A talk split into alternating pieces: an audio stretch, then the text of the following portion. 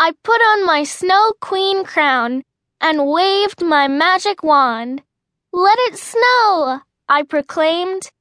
Peter threw the newspaper bits into the air while I twirled around the living room